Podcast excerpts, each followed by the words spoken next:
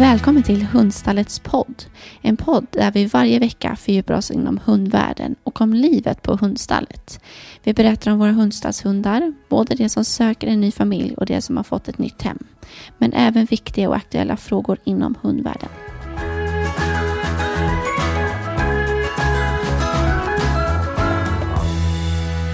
Innan vi drar igång med premiäravsnittet för säsong två så tänkte jag presentera en av våra hundar som söker ett nytt hem.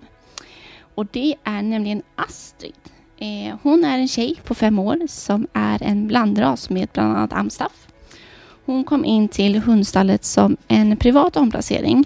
Ehm, hon är faktiskt född på hundstallet och flyttade eh, till en ny familj.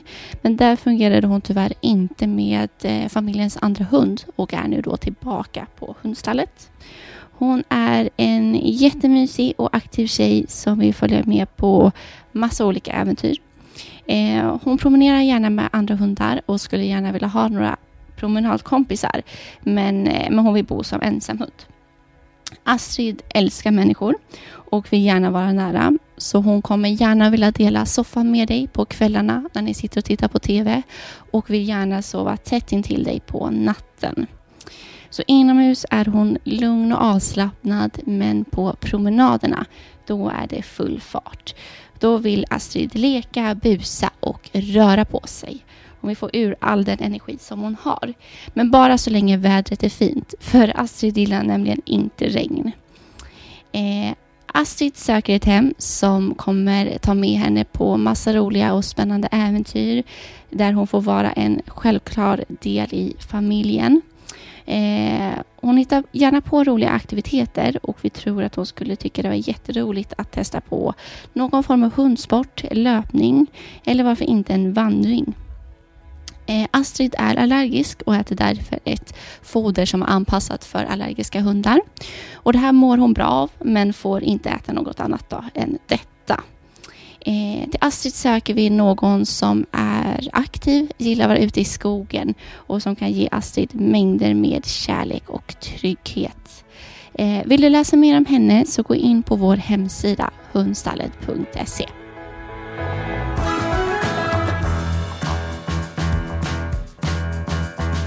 Idag är ju premiären för våran eh, säsong två av vår podd. Och jag sitter med Carolina Lasses eh, på Hundstallet. Hej. Idag. Idag ska vi prata om ett jättespännande ämne, eh, nämligen hur smärta kan vara kopplat till eh, olika beteendeförändringar kan man väl säga på hundar. Mm. Eh, många vet väl säkert eh, vem du är, tänker jag, om man har lyssnat tidigare eh, säsong. Men vi kan ju börja, du har jobbat mycket med hundbeteende tidigare. Ja, men precis. Jag, eh, innan jag började på, på hundstallet så har jag en, en, eh, en himlans massa år där jag har jobbat precis med, med problembeteenden hos hundar. Eh, varav eh, tio av dem på klinik, veterinärklinik. Eh, så att det här med eh, kopplingen mellan eh, hälsa egentligen, alltså både smärtproblematik eller sjukdom, ohälsa och beteendeförändringar och sund. Det är ju någonting som, som eh, verkligen finns med mig hela tiden. Och jag blir aldrig trött på att lyfta det, för det behövs fortfarande, upplever jag. Mm. Mm. Och vi ska ju gå igenom, vi ska ju koppla det här ämnet lite till vår verksamhet, hur vi jobbar, eh, men också gå igenom verkligen hur, hur det liksom ja, men hur det påverkar och hur det ser ut. För det känns som sagt inte som att det kanske är super eh, uppmärksammat eh, alla gånger. Att det faktiskt kan vara eh, att det kan ligga smärta bakom något typ av eh, beteendeförändring. Men om vi börjar med ehm, hos oss då. Ehm, när en hund kommer in till hundstallet, det kan ju vara så att hunden kommer in just för att det har varit någon typ av beteendeproblematik eller liknande. Eller så kommer hunden in av andra skäl. Hur ser eh, processen ut rent generellt sett? Ja, men det, det, första som händer när en hund eh, sätter tassarna här hos oss på hundstallet är att man får en veterinärbesiktning. Och det är oavsett om man kommer dit eh, via en myndighet eller om det är en privat eh, omplacering. Och den där eh, veterinärbesiktningen det är ett sätt för oss att, att ha koll på hur, hur, hunden mår. Sen kan det uppkomma saker under resans gång eller det är inte allt som visar sig direkt kanske. Eller det finns liksom indikationer på att något inte stämmer lite längre fram. Men där får man i alla fall en, en bild hur det ser ut just vid intaget. Eh, och det är ju mycket att man kikar på mm, tänder och öron, man klämmer och böjer och kollar igenom rörelseapparat, lyssnar på hjärt. Alltså som en, som en vanlig veterinärkoll. Eh, och lite beroende på vad man hittar där så, så beslutar man om vidare åtgärder och utredningar. Eh, och det säger sig självt att får vi in vanvårdsärenden, då kan det vara ganska mycket som ska åtgärdas på ett sådant besiktningsprotokoll. Men det händer också att vi får in eh, privata intag där, där ägarna helt enkelt inte har eh, uppmärksammat att det finns hälsobekymmer. Men att man märker ganska snabbt att här, här hittar både veterinären saker och vi märker saker i det dagliga arbetet som indikerar att det här finns det hälsobekymmer som, som behöver utredas. Mm. Eh, så det, det är inte helt det är inte lätt för någon det här med, med beteendeförändringar, för man blir hemmablind. Även vi som arbetar med, med eh, beteendeförändring och har det här i bakhuvudet, så är det svårt med sin egen hund. Så det där att få ett par nya ögon på, på sin hund brukar vara jätte, jättebra. Eh, för vi ser olika saker. Mm. Mm. Är det, om vi säger just så att eh, ja, men hunden indikerar på att den har ont någonstans eh, under den här besiktningen. Är det så att vi då behandlar eh, smärtan först och sen ser just, jag tänker just det här med beteendekopplingen, att smärtan är väl den då som man alltid liksom behandlar först. Alltså om man tar utifrån en, en eh, inbesiktning hos oss, då är det egentligen inga beteendeindikationer som, som gör att vi kollar. Det är en ren liksom, hälsokoll. Så där är det ju eh, liksom, syftet att kunna åtgärda att det finns saker. Och Det kan ju vara till exempel att det är en eh, mun som behöver saneras där det finns tandohälsa med liksom, eh, tandlossning och, och tandsten och allt för det kan vara. Det kan till och med vara ruttna tänder ibland på hundar som kommer in. Eller fula öroninfektioner, inflammationer och sådana saker. Eh, så att där är det ju oftast inte en beteendeindikation som gör att vi kollar, utan de brukar komma lite, lite senare. Eh, men, men ibland är det också väldigt tydligt att vi får in en hund som, som har eh, någon typ av eh, oönskat beteende, beteendeproblematik och det är ganska solklart så fort man ser hunden att det här är inte en hund som mår jätte, jättebra. Och då är det jätteviktigt att börja rätt ände. Så då är det viktigast att se till att man eh, behandlar de medicinska problem som finns innan man gör någonting annat. Och det är ju både för att av en red, det är som en etisk välfärdsfråga eh, såklart, att man vill ju inte förlänga ett lidande. Eh, är, är det så att man mår dåligt och sjuk så måste man få vård. Eh, men det är också så att det blir väldigt ineffektivt att försöka träna Eh, en hund som inte är frisk. Eh, dessutom slutar man inte ha ont eller vara sjuk för att det inte syns. Alltså är man riktigt duktig på att träna hundar då kan man faktiskt lyckas eh, kamouflera eh, beteendeindikationer på att något är fel. Och då brukar man ju i värsta fall kunna förlänga ett lidande. Att man egentligen inte tar tag i hälsobekymren för de syns inte lika bra längre. Eller då att de poppar upp i andra sammanhang. Eh, så att, ja, det, därför är det jätteviktigt att börja rätt ände. Så den där inbesiktningen är viktig av massa olika anledningar. Mm.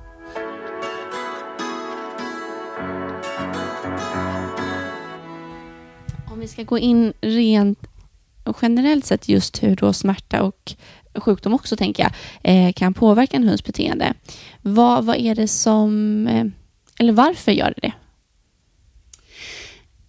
Ja, det man ska väl säga att kopplingen mellan eh, sjukdom och beteende, det är ju både att det kan finnas en, en, eh, direkt koppling, alltså att det är väldigt, väldigt ont någonstans, så att jag förändrar mitt beteende. Jag vill inte gå, till exempel, för det är jätteont. Eller jag, ingen får ta i mitt öra, för trumhinnan är sprucken och då hugger jag, för det är så jäkla ont. Det har en typisk liksom, direkt koppling. Men oftast är det ju bidragande till en, alltså man kanske har en grund... Eh, eller alla har en grundpersonlighet naturligtvis. Man kanske till och med har saker som man har svårt för sen innan. Eh, man är rädd för vissa saker, man är lite oroligt lagd, man, man är lite defensivt när det gäller eh, värdefulla saker eller vad det kan vara. Eh, och då håller man inte ihop riktigt när man inte mår bra. Utan då får man liksom större beteendereaktioner eller man blir väldigt, väldigt rädd för saker eller man blir rädd för många olika saker. Eh, så att kopplingen där kan vara allt ifrån att man, eh, helt enkelt försvarar en del av sig själv som gör ont. Eh, jag vill inte att du tar mina tassar för att jag har jätteont i knäna. Så när du lyfter dem för att torka då, då morrar jag och hugger och säger låt mina ben vara. Eh, till att vi har en, eh, ett, ett, problem där, där, man då till exempel är, eh, mm, har blivit rädd för någonting.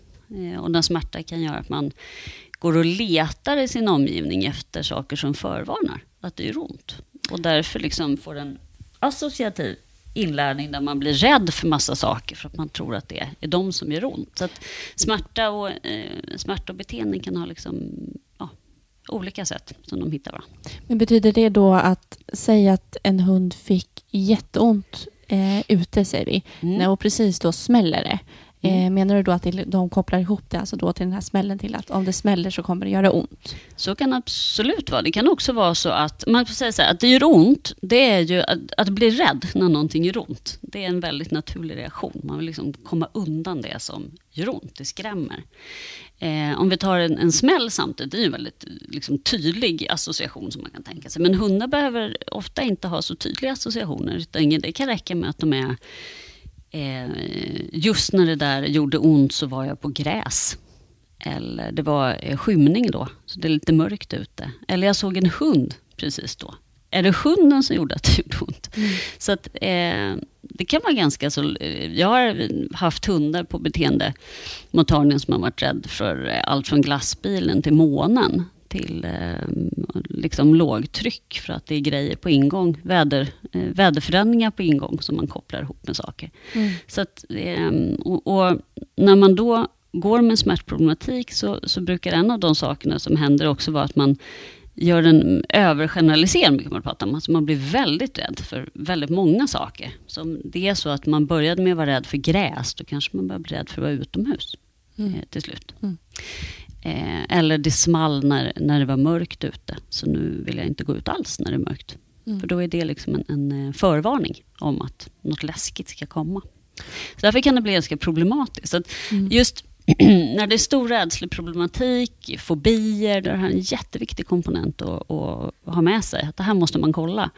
Eh, min erfarenhet är att det är ganska ofta det finns en bidragande smärtproblematik. Det behöver inte vara hela förklaringen, men den har förvärrat. Den har gjort att det har blivit de här eh, stora generaliseringarna och man blir så väldigt, väldigt rädd. Mm. Eh, mm. Och jag kan tänka mig om man då låter det gå obehandlat så kan den här rädslan liksom, ja, bli större och större med fler och fler saker, tänker jag.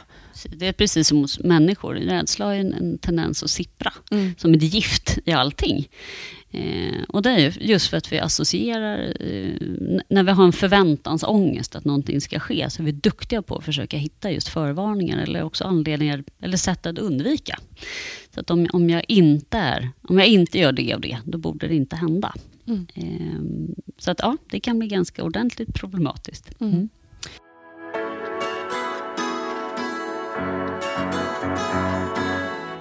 Vi pratar om smärta kan påverka, men också sjukdom. Eh, är det sjukdom, alla typer av sjukdomar som kan påverka eller finns det tydliga samband med att eh, epilepsi exempelvis är någonting som verkligen kan påverka mer än annat? Så?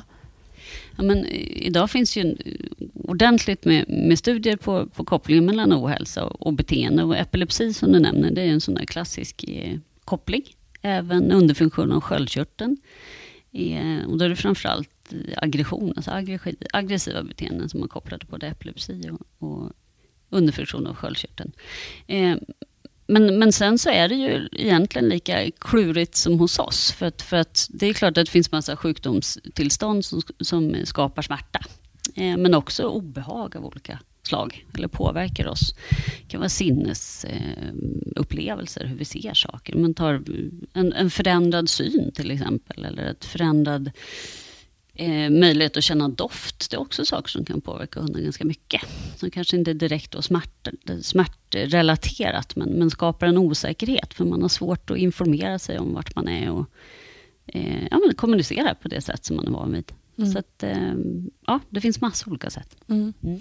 Jag tänker då om man går in på just synen och lukten och så. Det är ju någonting som kan förvärras eller bli sämre när man blir äldre. Mm. Eh, ser man ofta att äldre hundar kan med åren bli räddare också just på grund av det. Ja, men absolut. Både man kan bli rädd, men kanske framförallt den här oron. Mm. Eh, och, och, det är också kopplat till att ofta hundar får artros, alltså med eh, men en smärtproblematik till följd. Det är ju som hos gamla människor. Man blir stel och man får lite ont och man blir knackig. Mm. Eh, och det påverkar ju eh, många saker. Naturligtvis hur, hur pass glad man är och nyfiken och lekfull och alla sådana saker. Ett litet sidospår blir det här med just med äldre hundar. Om man, för det blir ju sjukdom och smärta kan ju vara saker som man faktiskt kan eh, behandla eh, och därav försöka eh, ja, få hunden att få ett bättre liv helt enkelt. Men när det kommer till äldre hundar och försämrad syn eller luktsinne är ju saker som man kanske inte heller kan påverka för att ha med åldern att göra. Eh, hur ska man som hundägare tänka där kring att eh, hjälpa hunden? Men vad det gäller, som du säger, så sinnesförändringar. Eh, och det kan ju både vara syn och eh, doft, men även hörsel naturligtvis. Det påverkar ju eh, ofta känslan av hur trygg man är. Det beror ju på vad det är för individ. Finns Det individer som klarar det utmärkt. Men är, finns det en oro i botten så kan det vara ganska svårt att inte riktigt veta längre. Eh, att inte saker är precis som de har varit alltid.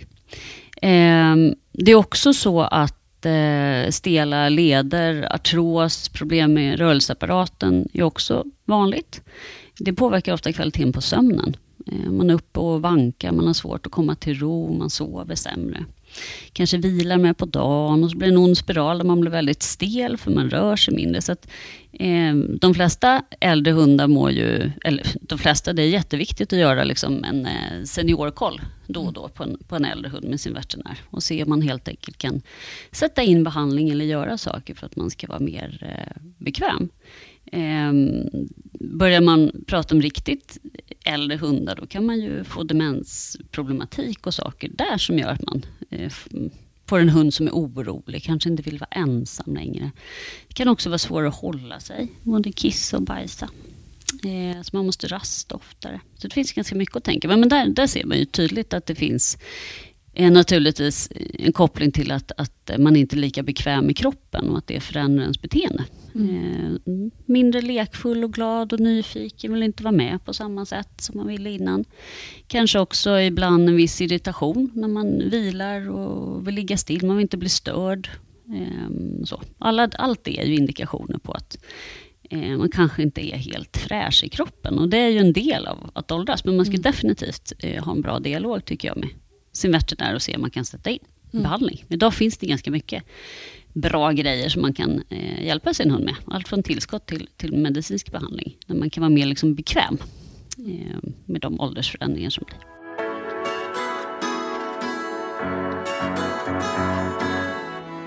Vi har ju pratat om eh, ja, men just då att smärta eller eh, ålderdom i det här fallet eller sjukdom kan påverka. Och man kan bli rädd och man kan eh, också bli liksom ja, vill skydda sin kropp så det blir ett aggressivt beteende. Men vad, finns det andra typer av beteendeförändringar? Jag tänker just så här, ehm, jag vet att vi tidigare pratat om att det kan vara att man äter olämpliga saker som kanske också kan påverka. Vad för typ av beteende förändringar finns mer förutom rädsla och... Eh... Man, man, kan säga att egentligen alla typer av eh, förändringar i en hunds beteende är ju en, en sån där liten klocka för att man ska fundera. Eh, och det kan både vara en hund som, som slutar bete sig normalt, jag var lite inne på det med en äldre hund, att man, man blir mindre rörlig, man kanske inte vill hoppa upp i bilen, man vill inte gå på promenad, man är inte lika lekfull, man är inte lika nyfiken, man har en förändrad aptit, sådana saker. Det är ju liksom någonting då som man slutar med att göra som man har gjort innan. Men det kan också vara det du är inne på, att det uppkommer liksom beteenden som inte har funnits där innan. Eh, som är eh, nya och som kanske inte alltid är helt eh, jätteroliga. Eh, och det kan vara, vara, precis det vi pratade om innan, då, rädslebeteenden, aggressionsbeteenden, men också manier, tvångsbeteenden av olika slag. Och där har vi kopplingar till, till sjukdomar. Du var inne på epilepsi till exempel. Det är en sån där eh, sjukdom där det definitivt finns eh, olika tvångsbeteenden kopplade till. Ehm, så att ehm, om vi tar då ehm, tvångsmässigt ätande av olämpliga saker, det man kallar för pika. Det är ju ofta det finns kopplingar till eh, mag, mag och tarmstörningar. Eller ja, gastrointestinala problem. Mm. Det är ett ganska gott exempel. Men sen så har vi också eh, kopplingar när det finns smärta i rörelseapparat till, eh, till det. Mm.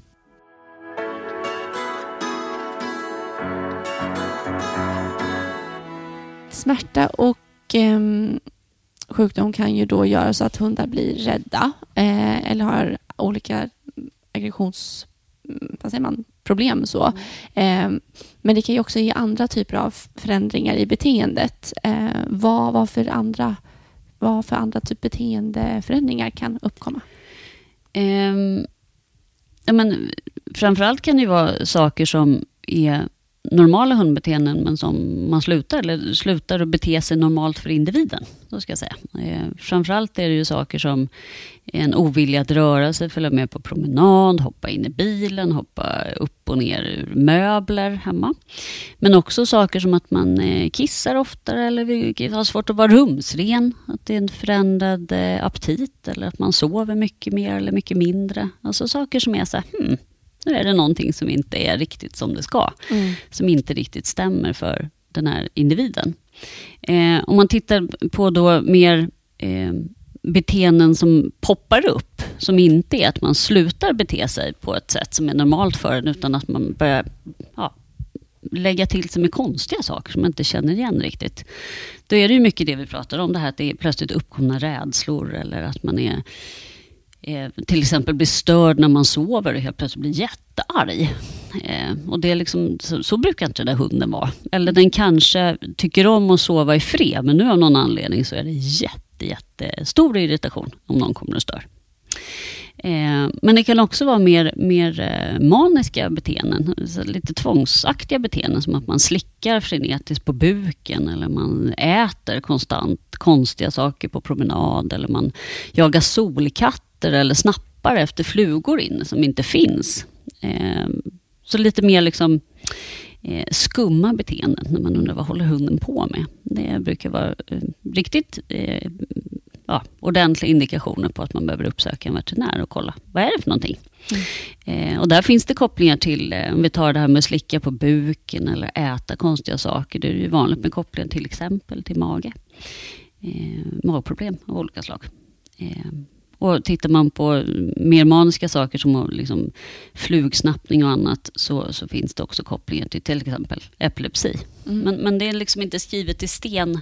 Och jag är definitivt ingen veterinär, utan min, min del i det hela är egentligen att flagga för att nu är det någonting som inte riktigt är eh, inom normalen. Det är någonting som, som sticker ut som gör att det känns i magen som att man ska kolla upp det. Sen är det ju veterinären som är den som liksom ställer diagnos och är med och kollar. Och det är inte alltid så himla lätt. Ofta så behövs ju det ske i dialog.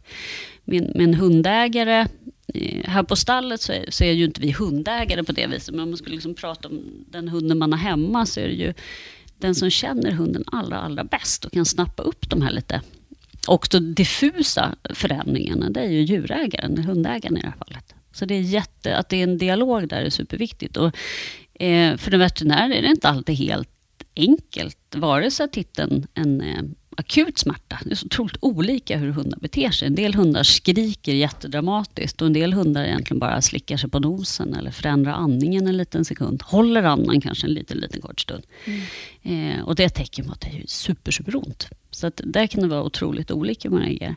Men pratar vi om kronisk smärta, den som inte kanske då syns på en, på en eh, röntgen eller liksom, som är svår att diagnostisera med de verktyg som veterinären har då är det ju, kan det vara väldigt mycket mer diffust.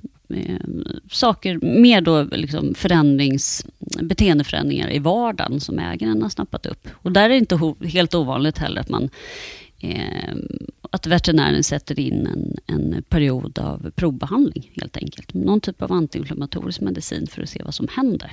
Mm. Eh, för att se ifall det kan det vara någon komponent här som, som är svår att sätta fingret på. Eh, men där man liksom kan få en indikation på att ja, men det här är någon hund som har ont. Och då får vi leta vidare eller ja, vad vi nu ska göra. Mm.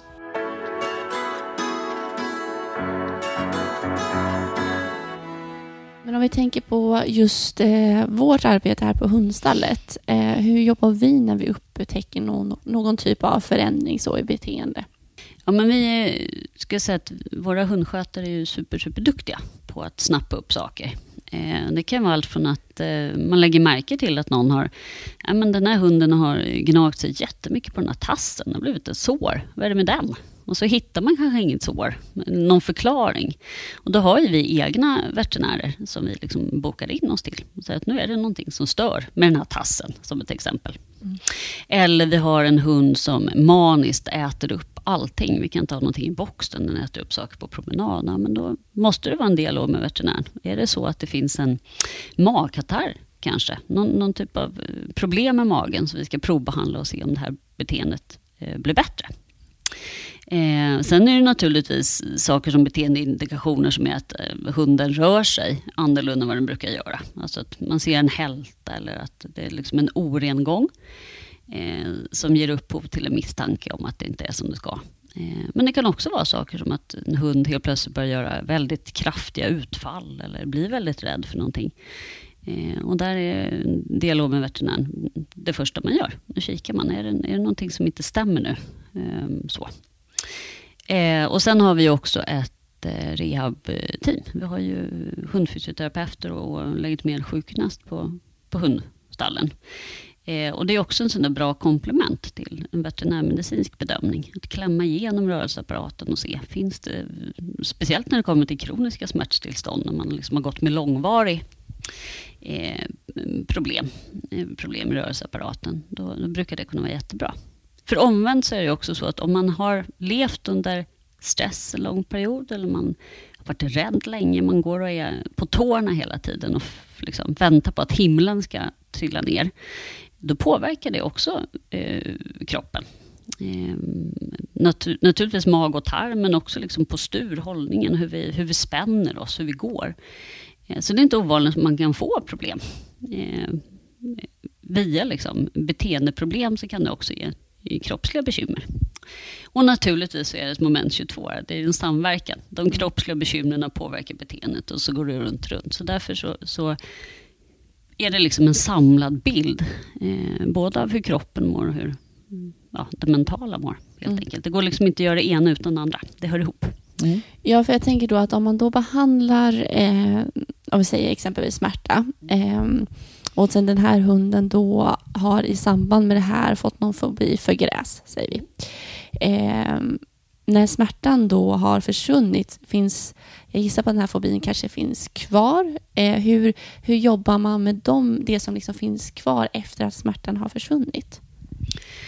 Ehm, vad som händer när en liksom, smärta försvinner eller betydligt bättre, det är väldigt olika. Det, ibland är det så att det inte behövs något mer, faktiskt. Det finns de hundar som, som eh, där det var en sån eh, stark komponent i att det blev droppen, eh, så fick allt att rinna över, att det faktiskt löser sig efter det. Men ofta är det ju som du säger, speciellt när det gäller smärta och de här associationerna, är ju att det finns kvar. Eh, negativa associationer till olika saker eller platser eller företeelser som man då får jobba separat med. Och, och det är olika, skulle jag säga, hur man gör med det. Men man lägger upp en individuell träningsplan. Eh, men, men innan, innan hälsobekymren är på banan så har man otroligt dåliga förutsättningar att komma vidare. Så kan man väl säga. Och risken är stor att man skapar andra associationer och andra problem. Mm. Eh, men, men det går absolut att eh, hjälpa en hund som är rädd för saker. Förutsatt att, att man, mår, man är liksom fit for fight fysiskt. Mm. Eh, men, men exakt hur en sån träningsplan ser ut är väldigt olika. Beroende på vad det är för både individ men också vad det är för eh, eh typ av rädsla. Kan man säga. Mm.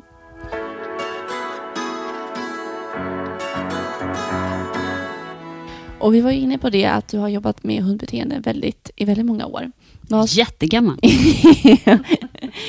vad skulle du säga är, vad ska man säga, men det kanske är det vanligaste du har sett just när det kommer till det här. Finns det några, det här är väldigt vanligt som du har sett eller ja, så? Man, man kan väl säga att när, när, man jobbar med mot då, eh, eller med, men, men med eh, privatpersoner som söker från problem, då är det ju ofta aggression och rädsla eh, som blir så pass problematiskt både för, för hunden och för ägaren att man faktiskt tar hjälp. Eh, så jag skulle säga att det är absolut vanligast. Och där kanske utfall, alltså hundar som försöker hålla saker ifrån sig, är, är det allra vanligaste. För det är ju så att vi, vi eh, olika individer hanterar eh, svåra situationer på olika sätt. Så precis som en hund kan vilja fly från en plats och bli rädd så kan också en hund gå in i försvar och känna att du ska bort därifrån. Eller det kan vara så också att man är kopplad, så man kan faktiskt inte fly. Mm. Eh, och då får man då kanske lov att se till att det som är obehagligt inte kommer nära. Eh, så att det är nog det vanligaste. Eh, och sen så är det väldigt, väldigt vanligt med eh, ljud, ljudrädsla eller ordentlig rädsla för fyrverkerier, ljud, men ibland också åska, regn, eh, buller. Eh, och där är det allt som oftast, enligt min erfarenhet, någon typ av komponent av till exempel smärta från, från rygg, rörelseapparat. Mm. Eh, som ligger och lurar och som har gjort att problemen har blivit liksom ohanterbara mm. till slut. Mm det känns ju som att det här är ett väldigt eh, stort problem. Att det är väldigt eh, vanligt också att det kan vara så att eh, smärta påverkar beteende. Vad ska man som hundägare vara observant på? Vi har ju varit inne lite på det, men just här, vad, vad är viktigt att tänka eh, på? Jag tänkte först säga det här med, med hur vanligt det är. Så det var, jag tror är från 2020 den studien. Det, det är en ehm, engelsk eh, studie där man har tittat på hundratals fall på en, på en beteendeklinik i i England. Eh, minst en tredjedel av alla fall eh, hade någon typ av komponent. Men i vissa, vissa beteendeproblem, eh, då var det upp till 80 procents koppling mellan just någon typ av form av smärta, sjukdom och ett beteendeproblem. Så att, eh, det finns ju helt klart massa erfarenheter kring att det är en, det är en vanlig sån bidragande faktor eh, när en hund inte mår bra. Eh, så att jag skulle säga att all typ av förändrat beteende som är liksom långvarigt eller lite, det är lite ihållande, det är lite konstigt. Där tycker jag att man ska i alla fall börja fundera på det. Hmm, det här var märkligt. Är det så att hunden, om vi tar dricker mycket eller sådana saker, det kan ju vara ganska eh, en tydlig beteendeförändring som man är ganska duktig på att snappa upp eh, och liksom hålla koll på och boka in en veterinärtid när man känner att man har en hund som är uppe och dricker hela natten. Eller mm. vad det nu kan vara.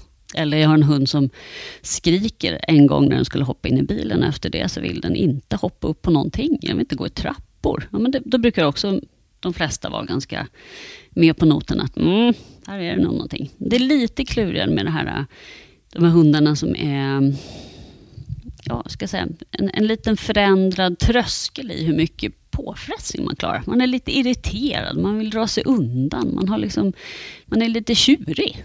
Och man har lite bättre och sämre dagar. Det brukar vara ganska klassiskt. Vissa dagar funkar bättre än andra. Och där kan man ibland vara hjälpt av att skriva en typ av dagbok. Sådär. Eh, och ibland ser man saker som att det är alltid på söndagkvällar som hunden morrar på kvällen. Och då kanske man har haft en väldigt aktiv livsstil på helgen och en hund mm. som inte riktigt fixar det. Till exempel. Mm. Eller man har en hund som går på hunddagis, så att man ser att på helgen så, så går det ganska bra. Då är det inte så stora problem. Men när vi börjar komma till onsdag, torsdag på hunddagis, och man har lekt och stojat, då, nej, då har vi de här eh, beteendebekymren. Eh, och där kan man ibland, med lite tur, man kan också se kopplingar till ja, men hur lång tid var det efter promenad, eller hur lång tid var det efter hunden hade ätit. Ibland så, så får man liksom indikationer som kan vara väldigt värdefullt för veterinären att veta. Mm. Eh, att, ja, vi tror att det finns en koppling till det här. Eh, så oftast är det lite detektivarbete. Men, men någon, alla typer av liksom förändringar tycker jag, då ska det väcka någon klocka, väckas någon klocka bak i huvudet. Att mm, här ska jag hålla lite koll på. Har man en hund som blir arg helt plötsligt, eller rädd, eller börjar med de här maniska, mer tvångsmässiga beteenden, då bokar man inte direkt tycker mm. jag. Och I annat fall så håller man koll på det och känner man att nej, det är, min hund är inte riktigt lik sig. Eh, då är det absolut en anledning att gå och kolla så att allt är som det ska. Mm. Och utan utredning, att det liksom bara fortsätter egentligen. Eh, tänker att det inte leder till något bra såklart. Men vad, vad för mer av konsekvenser kan det bli? Ja, det är vilken bra fråga. Ja, men det, farligaste, den värsta konsekvensen, det är ju helt enkelt att man har ett lidande tycker jag som pågår. Att man har någon som går och ont och inte mår bra. Vi får in hundar ibland som, som det visar sig ha liksom gamla tandfrakturer och sånt som de har gått med. Man har förstått att det här har gjort ont länge. Och det är inte alltid så att de hundarna har någon beteendebekymmer överhuvudtaget. Så, så att eh, det inte, liksom, finns ingen absolut koppling mellan att man är sjuk eller ont och att det skapar problem. Men hos vissa individer gör det. Mm. Eh, så. Och det är det som kan vara lite svårt och, och det är ju individuellt där vi upplever eh, att saker gör ont, men också vad det gör med oss. Väldigt, väldigt individuellt. Precis som hos, hos människor så är vi olika bra på att hantera eh, belastning av olika slag. Och det påverkar också såklart hur lång tid någonting har pågått. Eh, och hur livet ser ut i övrigt. Eh, så. Men jag skulle säga att det, den största risken, det är ju liksom en välfärdsrisk, att man har någon som går och mår dåligt. Eh, och, och, att det naturligtvis också kan leda till bekymmer. Mm. Eh, och i värsta fall så stora bekymmer att man kanske på, liksom, hamnar i en situation där en hund ställer till det ordentligt. Och det hade inte behövt hända. Och kanske inte heller kan sluta på ett särskilt trevligt sätt mot vad det kunde gjort om man satte in hjälp i tid. Eh, och sen så är det ju, som jag tjatat om, att om, om en träningsplan eller liksom en plan för beteendeförändring ska, ska kunna fungera, då måste det finnas rätt förutsättningar. Mm. Eh, så oftast är det rätt, som sagt. Ibland är det liksom, liksom också så att man, eh, man träffar en hundägare som har eh, gått hos någon och tränat länge. Man kanske kommer liksom till en viss... Eh, eh kommer hyfsat långt, men sen tar det stopp.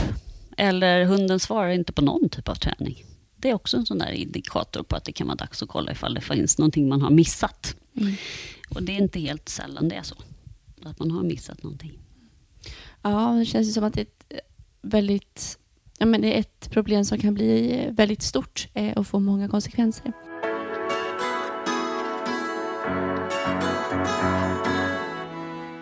Är det något annat i det här som du tycker är viktigt att vi, vi tar upp, tänker jag, nu? Men en, en sak som kan eh, vara bra att komma ihåg, det är att det finns en hel del saker som eh, vi människor och hundägare tycker är eh, precis som det ska. Men som faktiskt är ett tecken på att någonting inte är som det ska. Eh, biljud när man andas, att det snörvlar och låter, man har svårt att få luft eller eh, hundraser eller individer som sitter väldigt lustigt. Så här, Åh, vad roligt den sitter. Och så är det faktiskt en indikation på att den inte kan sitta för att det gör ont. Så det finns, där finns det också en grupp som är liksom eh, där det inte finns en förväntan kring att någonting skulle vara fel. Men där man kan se då utifrån beteendeindikationer som man inte upplever som ett problem. Att man ändå kan se att här är det ju någonting som, som eh, hindrar hunden från att till exempel andas på ett bra sätt eller sitta eh, på ett bra sätt. Eller den går väldigt konstigt. Och att det inte är liksom för att det är kul, utan att det är för att det är någonting som, som inte riktigt lirar. Mm. Och där är det ju en utmaning med, med liksom rasspecifika eh, liksom företeelser eller sjukdomar som tyvärr har en tendens att bli liksom en normalitet. Det är så vanligt förekommande så att man reagerar inte på det som, som ett tecken på ohälsa.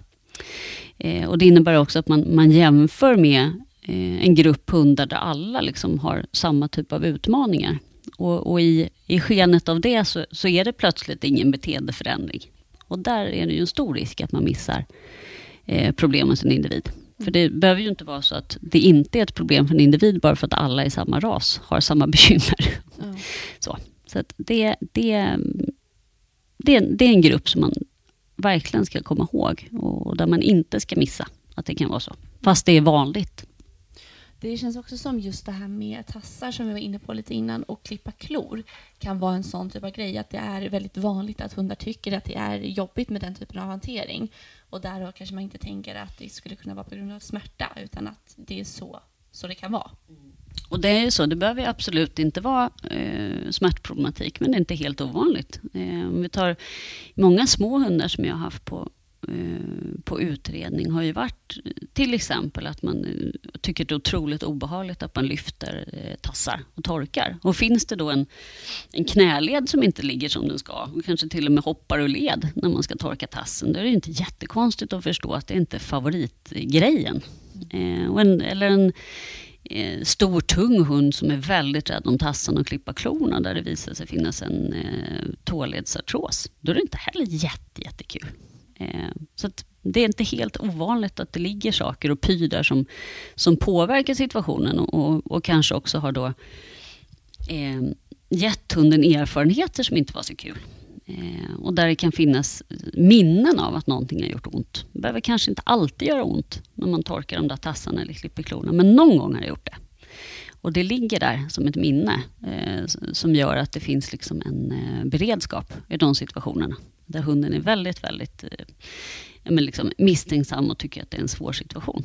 Så att, så att när det är hant liksom specifika hanteringsproblem, väldigt rädd om vissa delar av kroppen, då är det jätteviktigt att ha koll på att det inte är någonting där som, som gör att hunden har väldigt god anledning mm. till att säga att det här vill inte jag riktigt vara med om. Eller det måste göras på ett sätt där jag har mer kontroll eller balans eller får vara med och, och säga att nu behöver jag en paus eller nu gör det för ont eller vad det kan vara. Mm.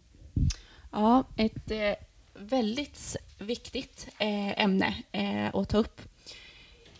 Stort tack för att du var med i premiäravsnittet Ja, men tack. Av säsong två. Ja. Eh, glöm inte heller att lyssna och prenumerera så blir vi väldigt glada och kan sprida podden vidare.